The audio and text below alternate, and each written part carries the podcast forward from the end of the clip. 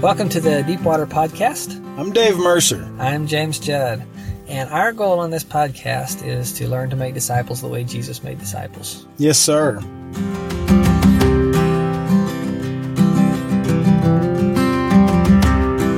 Well, welcome to another episode. I am so excited that you're here with us today.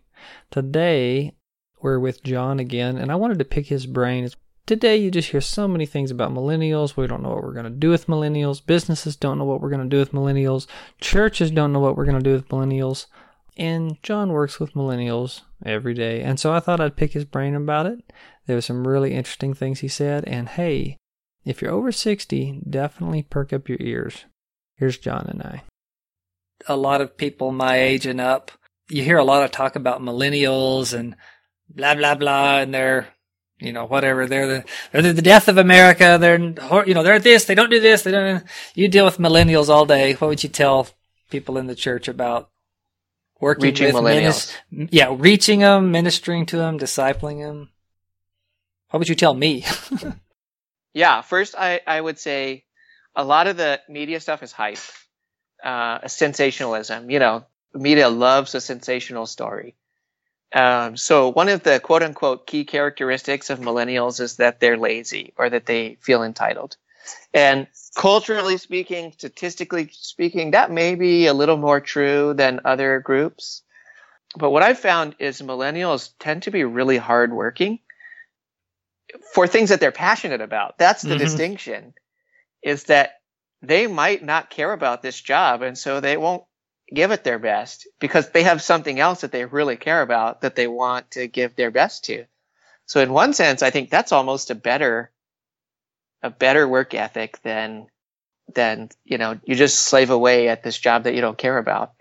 Now, I mean, practically speaking, that works itself out into other problems and, and other things, but I think it's just not true that's, that millennials are lazy. They, they work really hard at things that they really care about. And especially this new generation that's coming up, the freshmen and, and sophomores in the last one or two years, they saw their parents struggling through the the recession in the Mhm. or you know the Oh, the 2000s. Um, so they definitely do not have an idea of like I'm entitled to anything. Their uh, if anything, their mentality is more of a sense of like if I want something, I'm going to have to work really hard to get it because nobody's going to give it to me. Right. Mhm. In fact, I might have to fight somebody for it.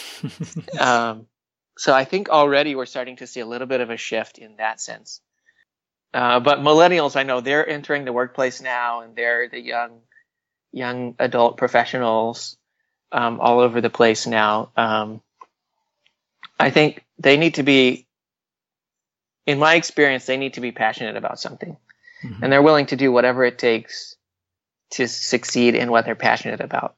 Mhm. Um, a lot of them really care about social issues in a way that older generations, as a generality, may not have cared about. They really care about uh, changing the way the world works. Um, they see inequality or they see they see injustice and they want to change it. They want to fix it. So there was a point in in our ministry where we would one of the outreaches we had was to say, "Hey, we're going to go feed the homeless," and make it a general invitation to anybody on campus. Uh-huh. Um, and then we would have discussions afterwards that were like, "Wow, I didn't realize Christians cared about homeless people." Mm. Um, stuff like that, right? so um, the people we were getting were just people who cared about that. Now, again, that's a generality. So you definitely meet people who just don't care. They just want to like get through school and like don't talk to me about other people because I don't care about other people. Like, you know, it's always a, a spectrum A mix. right? Yeah. One of the really encouraging things, some info I got recently was uh, somebody had done some cross generational studies and had realized that every generation in the last 120 years had said that the next generation was lazy and unwilling to work and Mhm. going to be the death of society Mhm. uh, which I think that's kind of funny because it shows that that's that in itself Is it? is is an age thing and not a generational thing, right? Uh-huh. So Yeah. every generation thinks that the next generation is the death of society, apparently. Uh huh. So don't believe anybody who says that. yeah. when, when they describe characteristics, you got to remember this is a generality about, so not everybody's going to fit these characteristics. hmm And especially now, because America is so international and so multicultural, there's been a shift in the last 20 years. America is no longer this homogenous, you know, white culture society that we once thought that we had. We never really had, but we thought that we had this kind of, you know, one, one society. Um, any big city in America is going to be full of international immigrants and people who are born and raised in America, um, whose parents or grandparents were immigrants. So there's there's no quote unquote American culture or quote unquote millennial culture.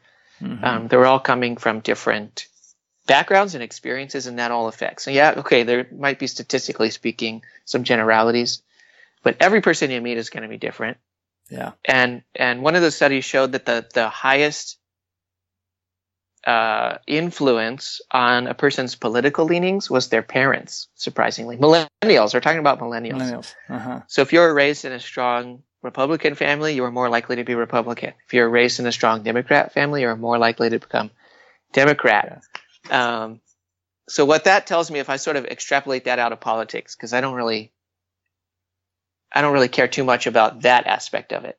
What I care about is like, what are the values that the millennials are learning? Well, they're learning it surprisingly from their parents, Mhm. which like, surprise, surprise, that's been the truth from all time, right? hmm Um, so I say that to give parents who are listening a, a, I hope. a hope and an encouragement because what you teach your kids, they're going to hold on to most likely later in life.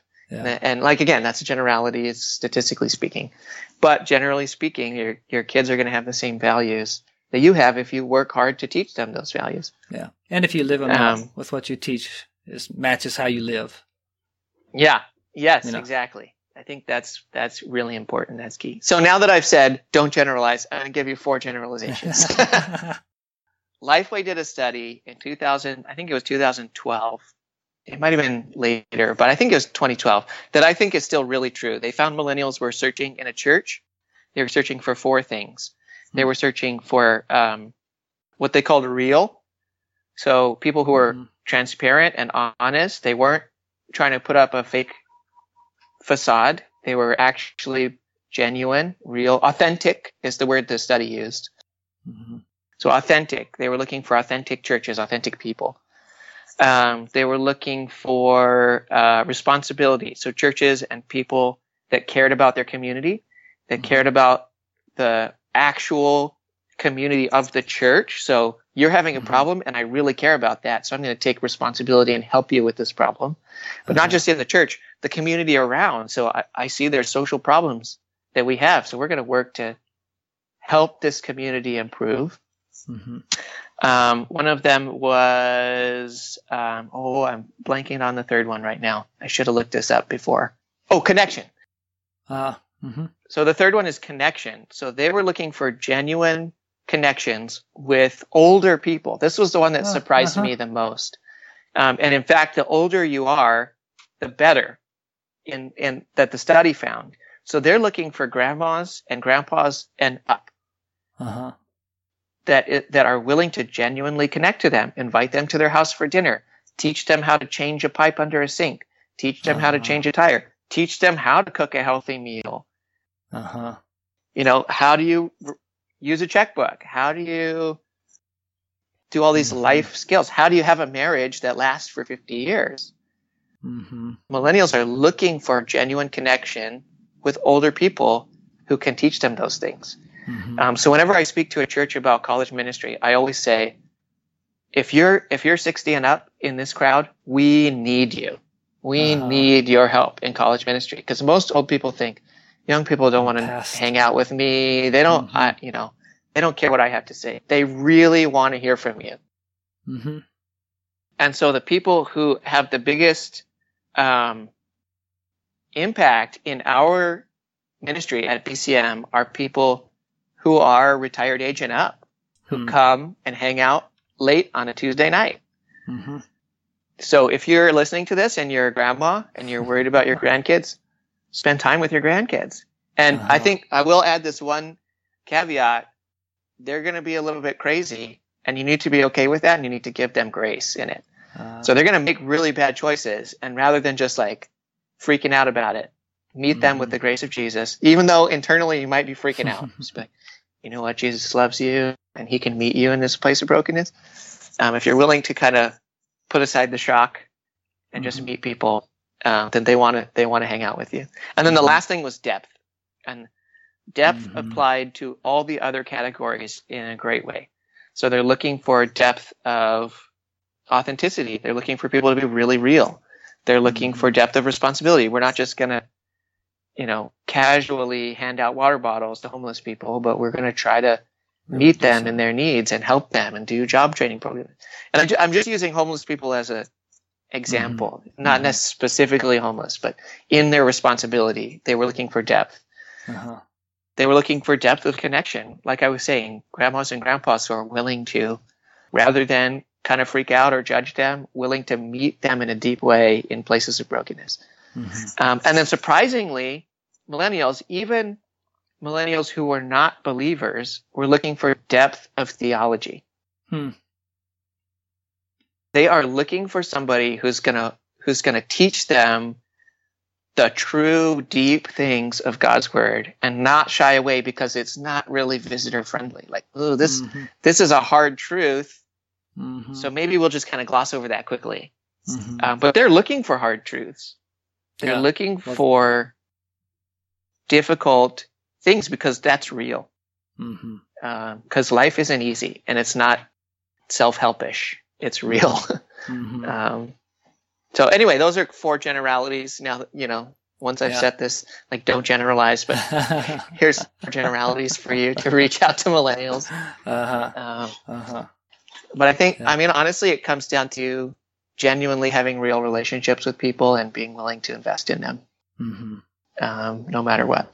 Yeah. So And if you're a if you're a grandma granddad age person, which is surprisingly young, um, now that we're older, it's yeah, grandmas and grandpas 50? are getting younger. Yeah, like, uh, yeah. very much. 60 doesn't seem that old anymore. Yeah, very much. yeah. And you know, do you just you go find your college minister, or what do you do in your church? Like, how do you how do you or like where I'm at, small rural town, there's very few college age students. There's some, you know, 23, 4, 5, but Yeah. you know, it's few and far between. Where where do you go if you're that? If you're a grandma and you want to get involved? Yeah. Small towns a little harder because, like you're saying, there's not that many college age people. There's not that many young adults. They tend to be migrating to bigger cities. Mhm. Um, yeah, I would say talk to if you have a young adult or college minister, talk to them. Say, hey, I want to help. How do I help? And then get involved in any ways that you can. Um, if the college minister has that kind of idea of like, ooh, I don't know, you're kind of old, just find somebody. If there's young people in your church, just walk up to them on a Sunday and say, I want to be your friend. Let's let's get Mhm. some coffee. Let's go. Let me take you to lunch today. I'll pay for your lunch. Let's go get lunch. Um, or be like, hey, you know, can I cook dinner for you this week sometime? Come to my house and hang out. Mhm. And they might be a little bit like, why is this person talking to me at first? But if they know that you care about them, I think they most likely will come around to it. Um, if you don't have any young people in your church, find them. Find, Go wherever they are in your town, Mhm. go find them and try to have a legitimate reason for being where they are. So if young people are working as wait staff in this restaurant, go to that restaurant and talk to your waiters and waitresses. Or, you know, if young people are, I don't know, hanging out at Walmart, go to Walmart and try to meet them.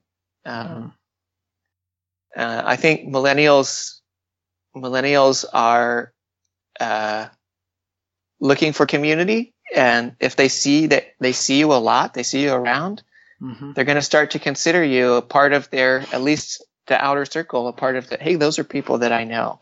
Mhm. I think that's true not just for millennials, but for anybody. Anybody. Yeah. You do kind of have to work your way. And some of them, I think it's true that you, you're never like, if you're 60, you're never going to be 20. You know, like yeah. that's, Oh, yeah. Yeah. you're already past that. So you, you're not looking to become like this hip, cool granddad. You're looking Right. to be like, this is the accepted outsider. You know, we, we really like him. He's welcome in our group of 20 people because, yes. Yeah. you know, and, and it Thank may you. take, Yeah. it, it may take some while just in my own personal experience, and you can talk to it as well. But anytime you go somewhere new, even if it's in the States, you know, takes a while to really form relationships and to really kind of get a feel for what's going on. And so Yeah. I'd say don't back off after the first two times you're there and nothing happens, Yeah. you know? Yeah. And that's, I think that's just good mission strategy. Like, hmm if you're trying to reach a people that's different from you, hmm um, you will never be fully that people group. hmm So you're not going to become a millennial by hanging out with millennials. Hmm Um, but you can become bicultural. You can speak their language. You can learn about the things Mhm. that they like. You can, you can be, like you said, the accepted outsider and maybe even the loved and beloved outsider. hmm Um, and that's totally okay. We don't Mhm. need to become fully, you know, that. We need to remove as many barriers to the gospel as possible. hmm And other than that, we'll never fully become another type of person. You can you can become bicultural, but um, Yeah. we don't need to become. If I'm going to reach Japan, I don't need to become Japanese. I need to be remove as many barriers as possible, hmm many barriers as I can. I'm going to remove them. hmm Yeah. But I will never, in Japanese society, I will never be Japanese. Mhm. There will never be a moment where I walk up to a stranger and they think this guy's Japanese. It's not going to happen. yeah. but they might be surprised that I speak Japanese fluently and know their culture well and and can speak to their daily life. And now I'm not Japanese, but I'm like an accepted outsider. If that makes sense. Mhm. I think that's really yeah, that's really good missional thinking anyway. But um, not just in Japan, but Anywhere. in my own hometown, Yeah. where the groups of people that are quote unquote I'm the outsider, Uh-huh. um, and go to to meet them where they are. Yeah. One of the most interesting things I read, it's probably been about a year ago now, I read a book called Contagious Disciple Making. Thoroughly love it. But one of the most profound things he said was if you if you've been a believer and you're fully immersed in your church for 2 years, you are no longer the same culture as your buddy you went to high school with, you know, and like you have to become cross cultural now.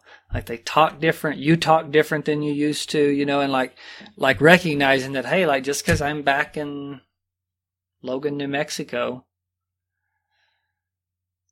you know i've it's going to take some effort and it's it's not just this immediately the same Yeah, and i Yeah. think that's the power when you were talking with your with your guy mark of him saying well find out some of his other friends you know let let them go back out into their community Yeah, yeah. I think our for a long time our discipleship strategy in America was have somebody saved and then pull them out as quickly as Mhm. possible hmm and make their schedule busy with church stuff so that they become a holy person. hmm Um, but I think a more missional strategy is go to meet them where they are Mhm. and let their community experience the gospel through this person who's now a believer.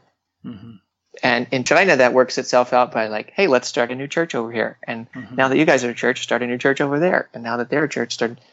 Um, here in America, it might just be like, hey, let's have this group of growing disciples here, and then they have friends that you can't reach, so send them to those friends, and then their friends can reach their friends. hmm And I, I had this realization maybe six years ago, five or six years ago, where there's 20,000 students on campus at UH. I will never meet them all. There's no Mhm. possible way, even for me to bump into them on campus. It's just not going to happen. So there's this hidden part of campus that I will never come in contact with. hmm Um, and probably is way bigger than the part Than of campus think. that I know. hmm yeah And, I, and I'm trying all the time to expand the part of campus and the people that I know. But the, Mhm. the section that I'll never meet is always going to be way bigger.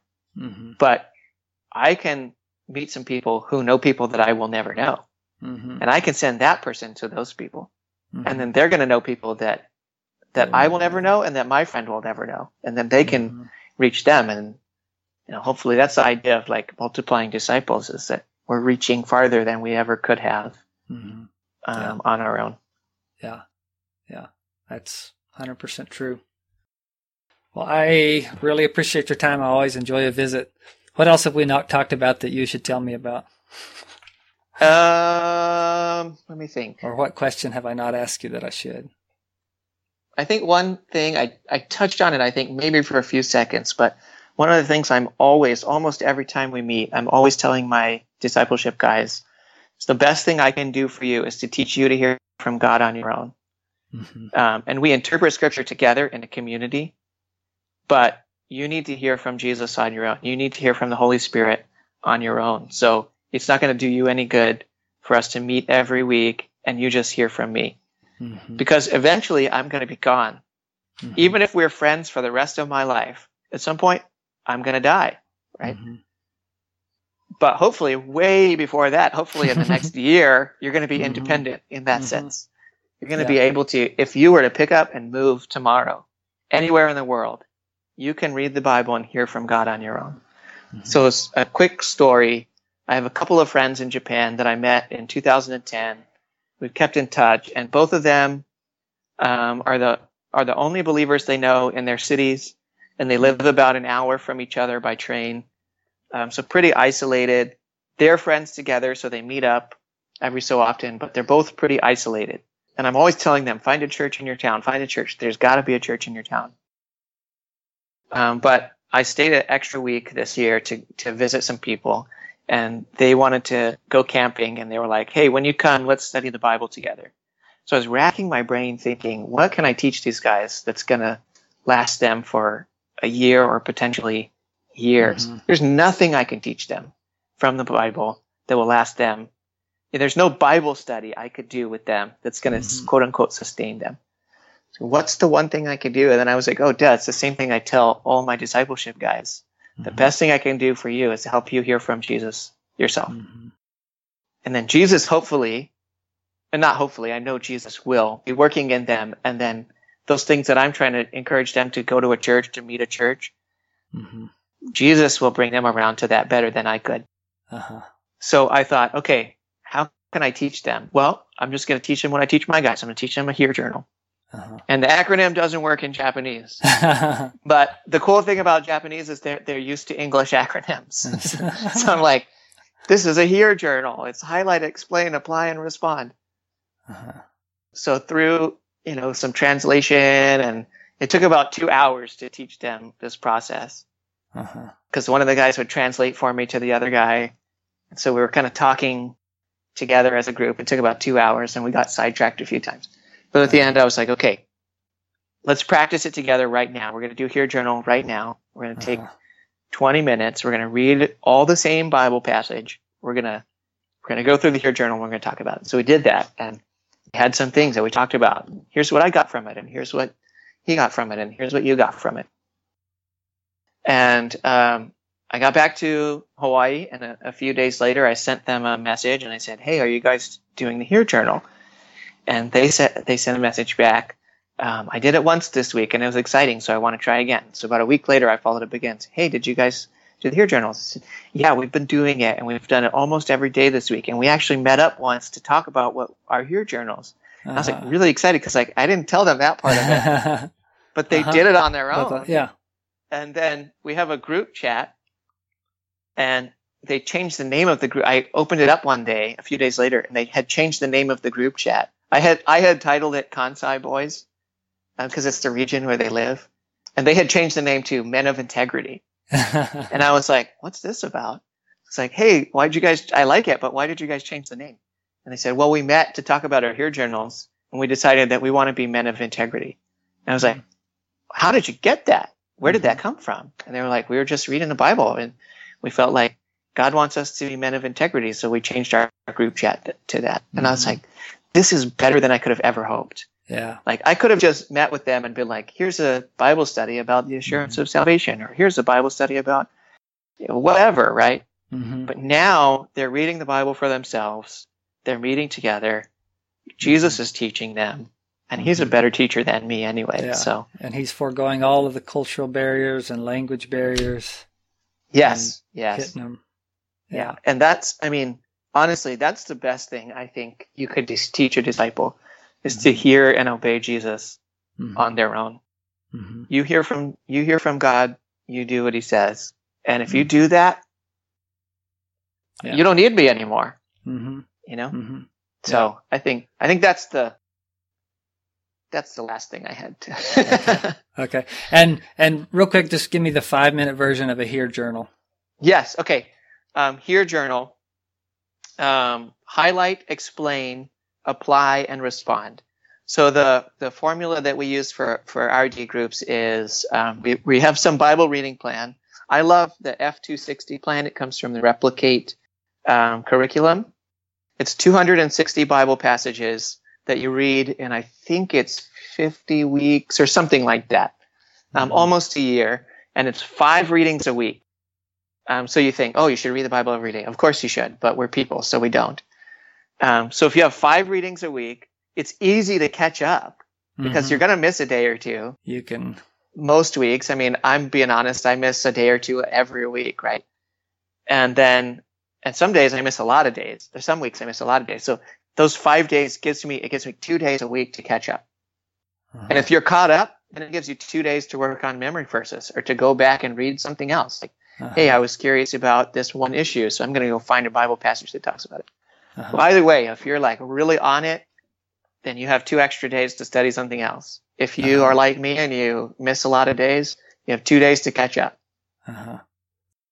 So F260, I really like it. They Okay, also so let's you- say let's say you the passage for today is Luke five one through eleven. Yeah. So what So- do you do? So for highlight, you, you read, you pray first, like, Holy Spirit, speak to me. What do you want me to learn from this? Right? Mhm. Because reading the Bible is a supernatural thing. It feels normal. It feels ordinary, but it's a supernatural thing. Mhm. God is speaking to you. So Mhm. pray and ask for God's help, and then you read through it, um, and then you highlight what's one verse or maybe a couple of verses that the Holy Spirit was highlighting, or the, what stood Mhm. stood out to me when I read it. Mhm. Um, is how I usually explain that. So if you're reading through and something just jumps, catches your attention, Mhm. pay attention to that and come back to it at the end. So read through the whole thing, come back to the verses that that stood out, highlight Mhm. those. So write out the verse. You know, Luke five verse six stood out to me. Write it down. Here's what the verse says. Explain. Okay, what does this verse mean? We're not to an application yet. So all you're Mhm. doing is what is the context of this verse in the larger passage? Um, you know, so for example, Jesus says, "Ask anything in my name, and it will be given to you." Well, you could take that and be like, "Oh, well, it means whatever I want, Jesus will give to me as long as I say in Jesus." Well, that's not what it says, right? Uh-huh. So explain what this verse means in context. And just a side note, this is where my teaching comes in to discipleship. If I ever do any teaching, usually it's in the explain section. Because Uh-huh. usually it's something they're like, oh, I read this and this is what it means. And I can come in and say, well, let's think about that a little bit. Are there Uh-huh. other Bible verses that might have a different perspective on this? Like, Uh-huh. hmm, oh, yeah, there's this one verse. Okay, so maybe that's not the explanation of this verse, um, which is kind of rare, actually. It's a lot rarer than I thought it was going to be. But um, so that's the explain. Explain what this verse means. Apply. This is the part where, okay, now I'm getting real. Uh-huh. And why did this verse stand out to me? Well, it's because I have this issue going on in my life right now. The Bible says to forgive others.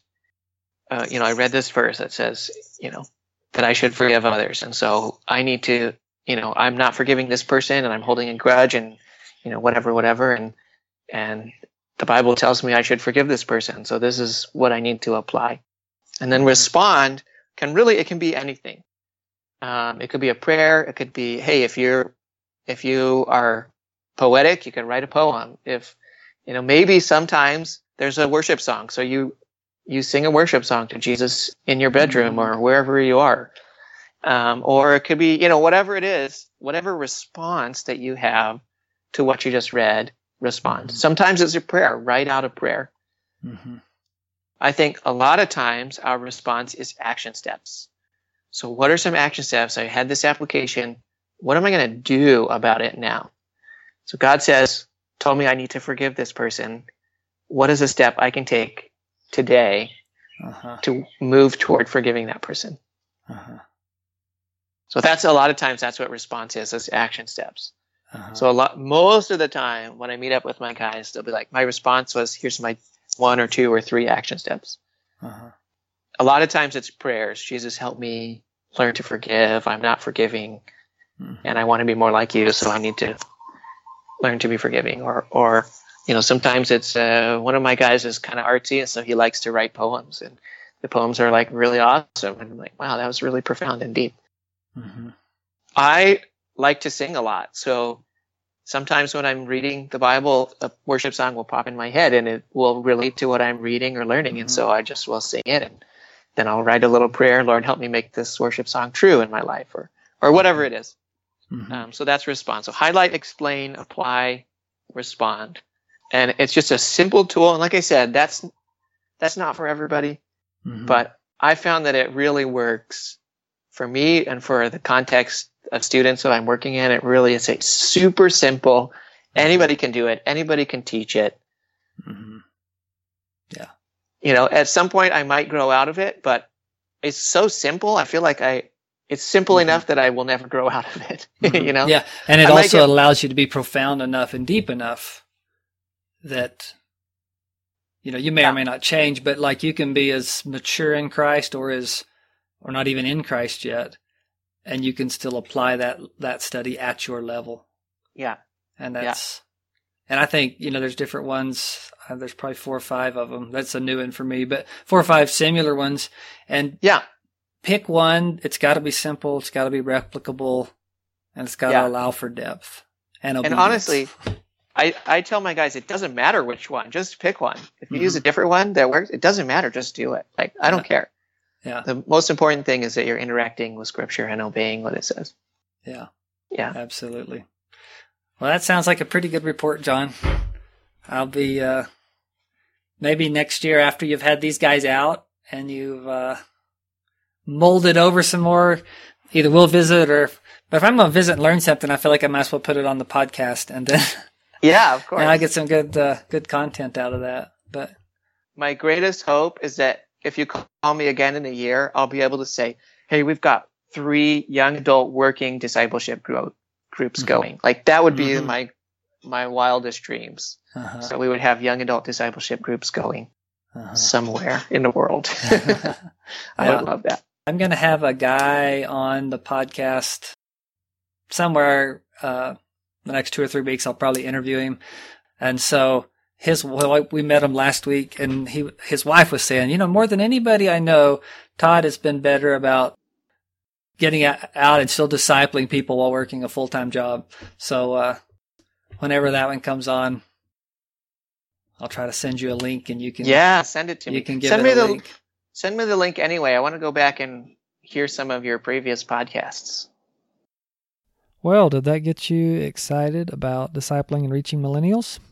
You know, when I think about it, I think if Jesus was walking on the earth today, if this is when he had come and he was choosing his disciples, I'm pretty sure he would have chosen a few millennials. So let's do the same thing and see if we can go about discipling millennials and helping them learn to make disciples of all nations. Hope you're enjoying the podcast. Do us a favor and uh, give us a review on iTunes. Until next week, we'll see you then.